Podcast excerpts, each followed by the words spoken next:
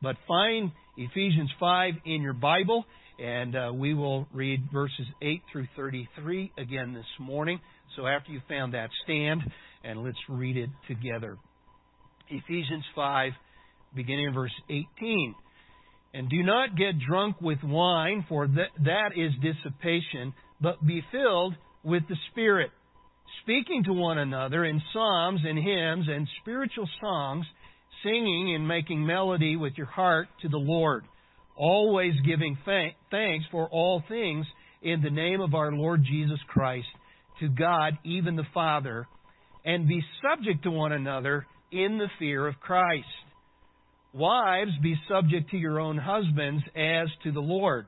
For the husband is the head of the wife, as Christ also is the head of the church, he himself being the Savior of the body. But as the church is subject to Christ, so also the wives ought to be to their husbands in everything. Husbands, love your wives just as Christ also loved the church and gave himself up for her, so that he might sanctify her, having cleansed her by the washing of water with the word, that he might present to himself the church in all her glory, having no spot or wrinkle or any such thing, but that she should be holy and blameless. So husbands ought also to love their own wives as their own bodies. He who loves his own wife loves himself, for no one ever hated his own flesh, but nourishes and cherishes it, just as Christ also does the church, because we are members of his body. For this reason, a man shall leave his father and mother and shall be joined to his wife, and the two shall become one flesh. This mystery is great, but I am speaking with reference to Christ and the church. Nevertheless, each individual among you also is to love his own wife even as himself, and the wife must see to it that she respects her husband. Let's pray. Father, we thank you again for your word. We thank you that your word gives us principles to live by, that uh, you have given us the practical instruction that we need uh, to uh, live in our homes and our families and uh, to live as followers of Jesus Christ. So we thank you for that. We pray that you would help us to have wisdom in applying uh, these truths to our lives. And we know that there every single day are things that come up that we need to uh, uh, be wise and we need to apply your biblical principles. So help us with that because, Lord, we want to honor you and we want to be pleasing in your sight and we want to have marriages and families that honor you. And so, Lord, we just pray today as we walk through this passage, as we look at uh, uh, parts of it that are emphasized and are important to apply, that you would help us with that. So, Lord, as we worship, uh, Lord, we uh, worship with grateful hearts. We thank you so much for the gift of eternal life that we have through Jesus Christ. And so, Lord, we rejoice, we uh, sing, we uh, praise your name. We offer our gifts, and uh, we desire to serve you and to serve you well. So, Lord, bless again this morning. In Jesus' name, amen. Nice night in June. Stars shine. Big moon. In park with girl. Heart pound. Head swirl. Me say love. She coo like dove. Me smart. Me fast. Never let chance pass. Get hitched, me say. She say, okay. Wedding bells, ring ring. Honeymoon, everything. Settle down, married life, happy man, happy wife. Another night in June. Stars shine, big moon. Ain't happy no more. Crying baby, walk floor. Wife mad, she stew. Me mad. stew too. Life one big spat. Nagging wife, bawling brat. Me realize at last, me move too fast. Perhaps that describes some of your feelings about marriage. What often starts out so wonderful can quickly deteriorate into regret. One guy said, I didn't know what happiness was until I got married, but then it was too late. Now, okay, now that's a joke. No nasty emails. But listen, a lot of people get married with stars in their eyes. And then later they end up rubbing their eyes, wondering what went wrong. Unrealistic expectations of marriage can quickly lead to disenchantment. One guy said to his wife, How can someone so beautiful be so foolish? And she said, Well, God made me beautiful so you would marry me, and He made me foolish so I would marry you. That's a joke, too. I don't think God can be blamed for foolishness. But the truth of the matter is that even though God created marriage to be the most fulfilling relationship on earth, there are few couples who are experiencing the fullness of joy that God intends. Now, I'm certainly not saying this morning that marriage is supposed to be some kind of heavenly bliss without any problems, but I do believe that there are many who are settling for less than God's best. And Ephesians chapter 5 is a passage of Scripture that describes the Christian walk. The operative principle is that if we are going to live the Christian life, we must operate as spirit filled men and women. And the kinds of homes, and in particular the kinds of marriages that God desires for us to have, can only be experienced as we are being controlled by the Holy Spirit of God. Now, this implies two things. First of all, it says that these principles are for Christians. Because those who do not know Jesus Christ as Savior and Lord will not have the Holy Spirit dwelling in them. And therefore will not have the ability to do what Ephesians 5 and 6 tells us makes for a fulfilled family. Secondly, this assumes that while every Christian possesses the Holy Spirit, not all Christians are continually being filled with the Spirit. And remember, the Bible equates being filled with the Spirit as synonymous with allowing the Word of God to dwell in you richly. So, what I'm saying here is not some kind of mystical thing. What I am saying is that not every believer is constantly being immersed in God's Word and is obeying God's Word. Verse 18 literally reads, Be continually being filled with the Holy Spirit. We need to get our theology right about the Holy Spirit. There is only one baptism or indwelling of the Spirit, and that takes place at the point of your conversion, your salvation. That is a permanent status. Once you are baptized by the Spirit, that is forever. That is permanent. But the Bible tells us there is to be a continual filling of the Spirit, which is simply a way of saying that we're to walk in obedience to the Spirit and to live under His control by doing what God's Word says. Now, sometimes people use the phrase carnal Christian. And I personally don't believe there is such a category of Christian because someone who is characterized as being carnal is someone who is indicating they're not really born again.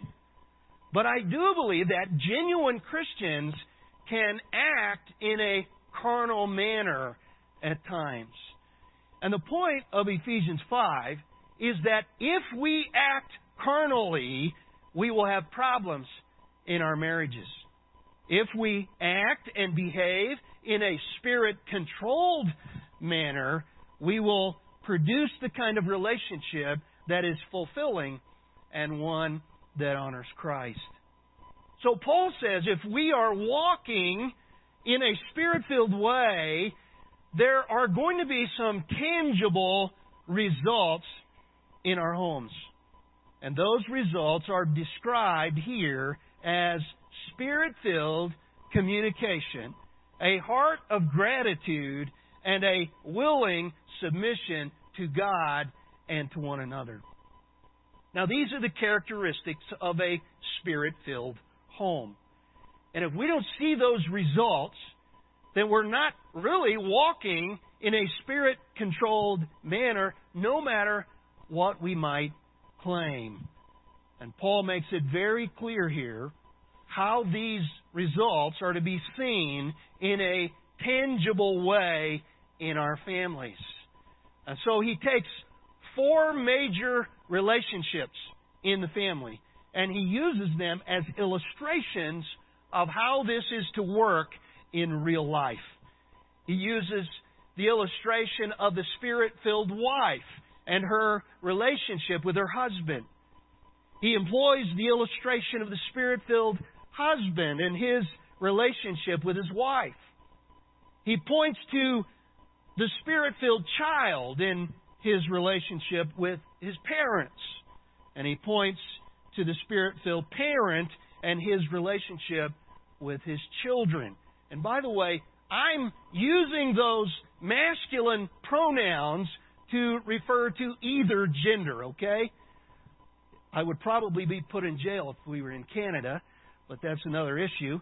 The point here is that everything God has for us in regard to a fulfilled family is all based on whether or not we are walking in the Spirit. You know, folks, we are drowning in a sea of information about marriage and the family today. There are all kinds of books and seminars and blogs, etc. And although those things can be helpful and good, the bottom line is none of those things will ever do any good at all if we are not, first and foremost, living constantly controlled by the Holy Spirit of God. None of those things will help us if we're not walking according to the principles of God's Word and in obedience to the Lordship of Christ. Unless we are willing to die to self and follow God's plan for marriage and the family, we are going to be dominated in our relationships by self centered demands and expectations which will never bring fulfillment into our homes. One author likened it to the dog and tick syndrome. Those who are not spirit controlled are like a tick jumping onto a dog, fully expecting to be completely satisfied, only to discover that there are two ticks and no dog. If both the husband and the wife are filled with self centered demands and expectations, the two ticks don't do very well. And listen, you can get mad at me when I talk about God ordained roles in marriage, but the real question is on what level do we want to live? Do we want God's best? Any of us, of course, can choose to ignore what God says. We can decide that we really think we know better than God, and we can come up with all kinds of good sounding rationalizations for why our situation is different. But none of that will ever change the principles that He has established for the home. If we are wise, we will choose to live by His higher standards. That is what is called maturity in the Christian life. A mature believer is one who does what God says as a way of life. Now, of course, the world thinks differently. I mean, what else is new, right? Even when Paul introduced these principles in his day, they were completely counter to the culture of the Jews, Greeks, and Romans. Paul is not saying here, I want to remind you of some things you already know. He's saying, here is a new standard to live by. And this standard will not be possible unless you are continually operating in a spirit controlled manner. He was calling them up to a higher standard back then in his day, and God is still calling us to that higher standard today. And we have to decide if we're going to live by that higher standard or if we are going to settle for far less than God's best. Now, in verse 21, Paul says that spirit filled families are going to practice mutual submission to one another in the home. And we looked at that last time. So we need to begin today by looking at the meaning of submission. The meaning of submission. Submission is the theme all the way through this passage. So we need to understand exactly what it means. It is the word hupotasso, which is a military term meaning to line up under. And by the way, this is not a coercive thing at all. It is a voluntary action.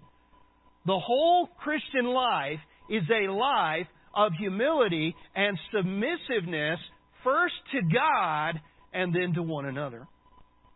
And there is to be submission all the way around in a Christian family. Wives have gotten the brunt of this teaching on submission because verse 22 specifically says that wives are to submit to their husbands. But husbands have some submitting to do as well. Verse 25 says husbands are to love their wives just as Christ also loved the church and gave himself up for her. I can't think of any greater act of submission than that. There is no greater act of submission than to give one's life for the sake of another. And husbands are to have that kind of love for their wives. That self giving love is a form of submission. And we see the theme of submission going into chapter 6 as well. Children are to be submissive to their parents and obey them. Parents are to be submissive to God and not provoking their children to anger. So, everywhere we look in this extended passage, we see the principle of mutual submission. But having said that, this morning we're focusing on wives. And the only reason we're starting with the wives is because Paul does. The Holy Spirit, through the Apostle Paul, begins by looking at spirit filled wives. So that's where we will start. And don't worry, we will get to the husbands and the children and the parents later. But we're going to take this passage right down the line in the order in which it was written. So here we go. Look with me at Ephesians 5, verses 22 through 24. Wives, be subject to your own husbands as to the Lord. Well, the husband is the head of the wife, as Christ also is the head of the church, he himself being the Savior of the body. But as the church is subject to Christ, so also the wives ought to be to their husbands in everything. Now, some have pointed to the fact that the word submit or the phrase be subject to does not appear in the Greek text of this verse. That is true, but the concept is implied from verse 21. And again, the word hupotasso, to line up under, is the term that is used. It is a term that refers to function, not to essence or value. And remember, this is to be voluntary, not coerced. This is all love motivated. Note also that the word for obey, which he uses in reference to children in chapter 6, verse 1, and for slaves in chapter 6, verse 5, is not the word that he use, uses for wives. The relationship of the husband and the wife is on a completely different plane. This is not the picture of a wife as a doormat for the husband. This does not mean that the husband has the right to bark orders to his wife and she must comply. And I believe that many husbands have abused this teaching on submission, not having a good grasp on the fact that they also have a great responsibility to love their wives. And you see, along with the principle of mutual submission in marriage is the principle of oneness in marriage.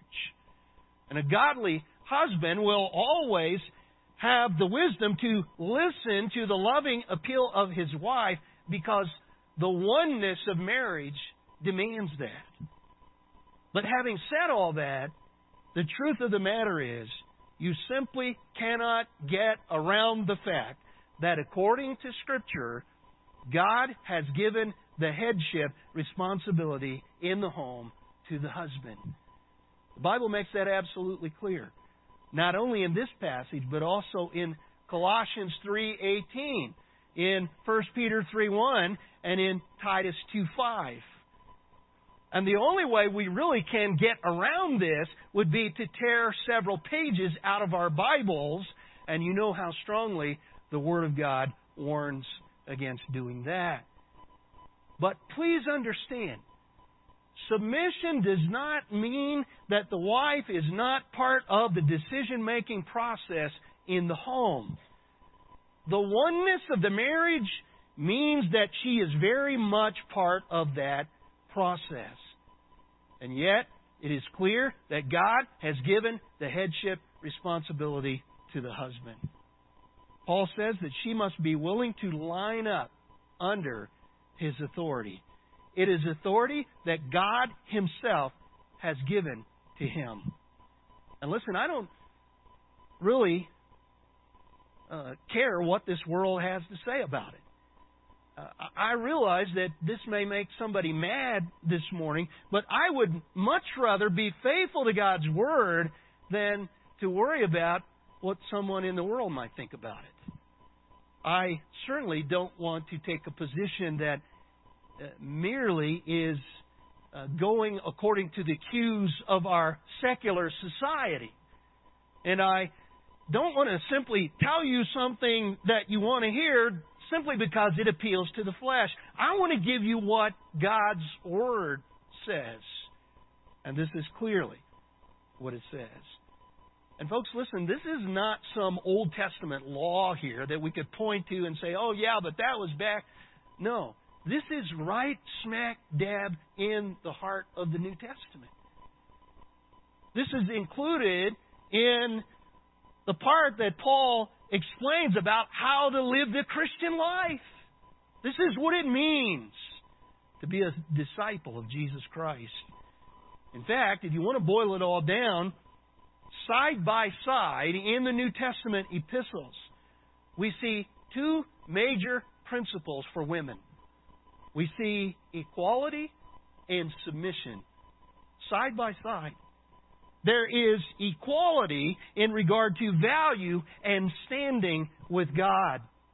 But alongside that, there is the role of submission to her husband as unto the Lord. And it's not a matter of who is better. It is simply that God has determined that it be this way. God has given equal value but different roles. And God made the husband and the wife uniquely different to become one flesh And in that oneness, He has assigned unique roles. Not to erase the equality, but to enhance both of their lives. Oh, please hear me this morning. Submission is not a dirty word for the wife. It is the way she contributes to the oneness that God has ordained for marriage. It is a place of protection for the woman that God has established. Well, we have to move on. Not only do we see in this passage the meaning of submission, but we also see the message of submission. What kind of message does a submissive wife send to her husband and to the watching world? Why is this an important quality in a spirit filled wife? And I think there are several aspects to this message. First of all, she is sending a message to the world about Christ and the church. You see, when our children and others see our marriages, they should be able to see a picture of Christ and His relationship to the church. People see the submission of a spirit filled wife to her husband. They should be gaining a better understanding of the church's submission to the lordship of Christ. As they see the sacrificial love of a spirit filled husband toward his wife, they should be gaining a better understanding of Christ's sacrifice for his church. Marriage is designed to be a picture. We are a living, breathing picture of Christ and his church. Now, this is made clear in verses 31 and 32 if you look at that. But, folks, listen, when people see a reflection, uh, when people look at our marriages, do they see a reflection of Christ and His church? Is that what your children are learning from you in your marriage? But there's another message here, another part of this message that is sent by a submissive wife. In verse 33, we see where Paul adds the element of respecting your husband. Look at it with me. Nevertheless, let each individual among you also love his own wife even as himself, and let the wife see to it that she respect her husband. Listen, there is no greater way to say, I respect you, than by showing by your actions that you accept your husband as the head of your home as God has ordained. I mean, even secular psychologists recognize that respect is the number one need for men. But this is a biblical principle. And wives, understand the message you are sending your husband is loud and clear. It is loud and clear. You are either sending a message that I respect you, or you're sending a message I don't respect you. And the message you are sending is all built on the degree of willingness that you exhibit in allowing Him to be the head of your home. Now, of course, at this point, there are all kinds of exceptions that come up. Someone might say, But, Pastor, my husband's not even a Christian. What am I supposed to do? Well, I'm glad you brought that up because that leads us right to the third biblical reason for the submission of the wife. Turn with me to 1 Peter chapter 3 for a moment. 1 Peter chapter 3. 1 Peter 3, and let's look at verses 1 and 2. Notice what it says. In the same way, you wives, be submissive to your own husbands, so that even if any of them are disobedient to the word, that is a reference to a lost condition they may be won without a word by the behavior of their wives as they observe your chaste and, what's that word? Respectful behavior. You have an unbelieving husband and you want to see him come to know Christ. What is the best way to accomplish that? According to Scripture, it is through a heart of submission and by showing him respect.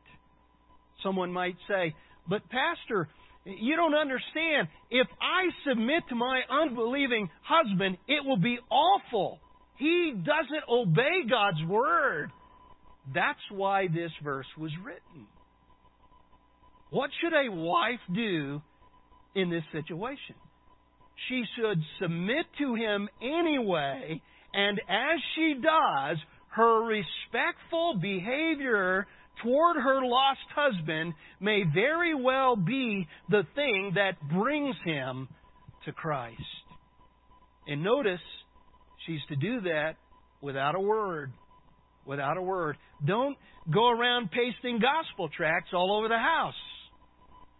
Don't uh, write repent on all his beer cans.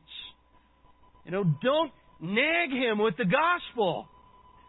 Simply live the Christian life before him. Try modeling the kind of submission to him that Christ deserves from the church and see what happens. The Bible says you very well may be able to reach him without a word. Now, that's not my opinion. That's the Word of God on this issue. And of course, the passage goes on to say that there's no guarantee he will get saved. This is not a guarantee that you will be able to reach him for Christ, but God says in His Word, this is the best way to reach a lost husband. Well, we've seen the meaning of submission and the message of submission. Thirdly, let's note the motivation of submission. Why should a wife have a spirit of submission toward her husband?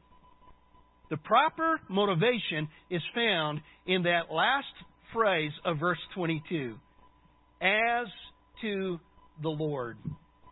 You see, your submission to your husband is an act of obedience and devotion to Christ. You say, well, what if my husband doesn't love me like he's supposed to? What if he's a selfish baby and treats me like dirt?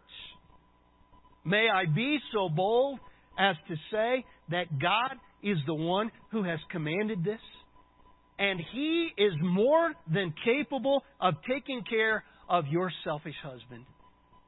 Your only responsibility is to submit to his headship and to love him and to treat him with respect. This is the same principle that we see in Scripture related to employment. The Bible says that we are to do our work heartily as unto the Lord. The Bible doesn't say, work hard if you have a good boss. It says, you do it as unto the Lord, no matter who your boss may be. And regardless of what kind of working conditions you may face, you are to work hard. Why? Because you're doing it as unto the Lord. You're doing it for Christ's sake. And that's the same way in which a spirit filled wife should see her role of submission. It is as unto the Lord. You're not doing it because your husband deserves it. You're not doing it out of your uh, out of some kind of trying to accomplish something or get something for yourself. You're doing it out of the proper motivation of your love and devotion to Christ. Well, there's one more thing that we need to see here, and that is the magnitude of submission. Verse 24 says that wives ought to be subject to their husbands, notice, in everything. Do you like the sound of that? You say, Preacher, now you've gone too far. Wait a minute. I didn't write that. This is what God has declared. I've heard wives say, Well, to be honest, I'm afraid to submit to my husband because if I do, I'll lose my rights and he will take advantage of me. In fact, I would say that there are at least three primary reasons why women are often afraid to be submissive to their husbands. For some, there is the fear of what he may ask her to do. For others, there is the fear that he will not be responsible enough to lead in the family. And for others, there is the fear that he will, in fact, fail in leading in the home. But listen, in 1 Peter 3, we have the example of Sarah's submission to Abraham. And there it tells us that Sarah had no fear in submitting to him because of her faith in God. Sarah believed that God knew how to deal with her husband if he needed to be dealt with. And in fact, she believed that God could do a much better job of dealing with her husband than she could. And that was the faith of Sarah to trust God and therefore to have no fear in submitting to her husband. She simply believed God and focused on her own responsibility, which was to adorn herself with submissiveness to her own husband. Wives, the issue really is faith. How much do you believe God? How much do you believe that God honors His Word? How much do you trust God to deal with your husband if he needs to be dealt with? You say, Preacher, is there ever a time when it is right for a wife not to submit to her husband? Yes, there is one situation in which that is right. It is in the case where he asks you to do something that is a clear violation of God's Word. And if that happens, you should do as the apostles did when they were commanded to stop preaching the gospel, and you should say, We must obey God rather than men. This is the only biblical exception when a husband asks his wife to do something that is a clear violation of Scripture. Well, these are no doubt higher standards. These are principles that are foreign to this world. In fact, uh, if we were in a secular format, we would be laughed at this morning in regard to this. Even many Christians do not understand this or accept it, but this is God's way. This is His design. How do we follow these principles? There's only one way we are able to do this as we are walking in the control of the Holy Spirit of God. It won't happen any other way. But we can live according to these standards because we have the power of the Holy Spirit in our lives. And when we follow these principles, we can experience God's best. How about you this morning? Are you committed to doing things God's way? Are you willing to do what God says will result in a good picture of Christ in the church? Are you willing to trust God and believe that He knows best? These are His principles. Will we live by them? Let's pray together. Father, we pray this morning you would help us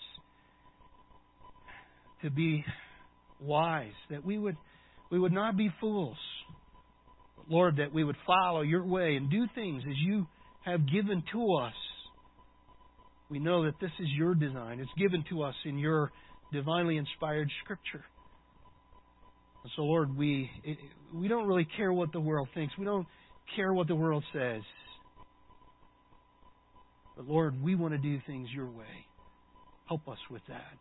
Lord, we pray this morning if there's anyone here today that has not received Jesus Christ as Lord and Savior, they would come to know you so that they can get in on, on your design for the family.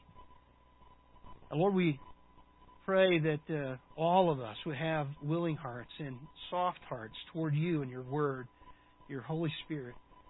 So, Lord, we pray now that we, as we respond, we would respond in the way you would want us to. In Jesus' name we pray. Amen.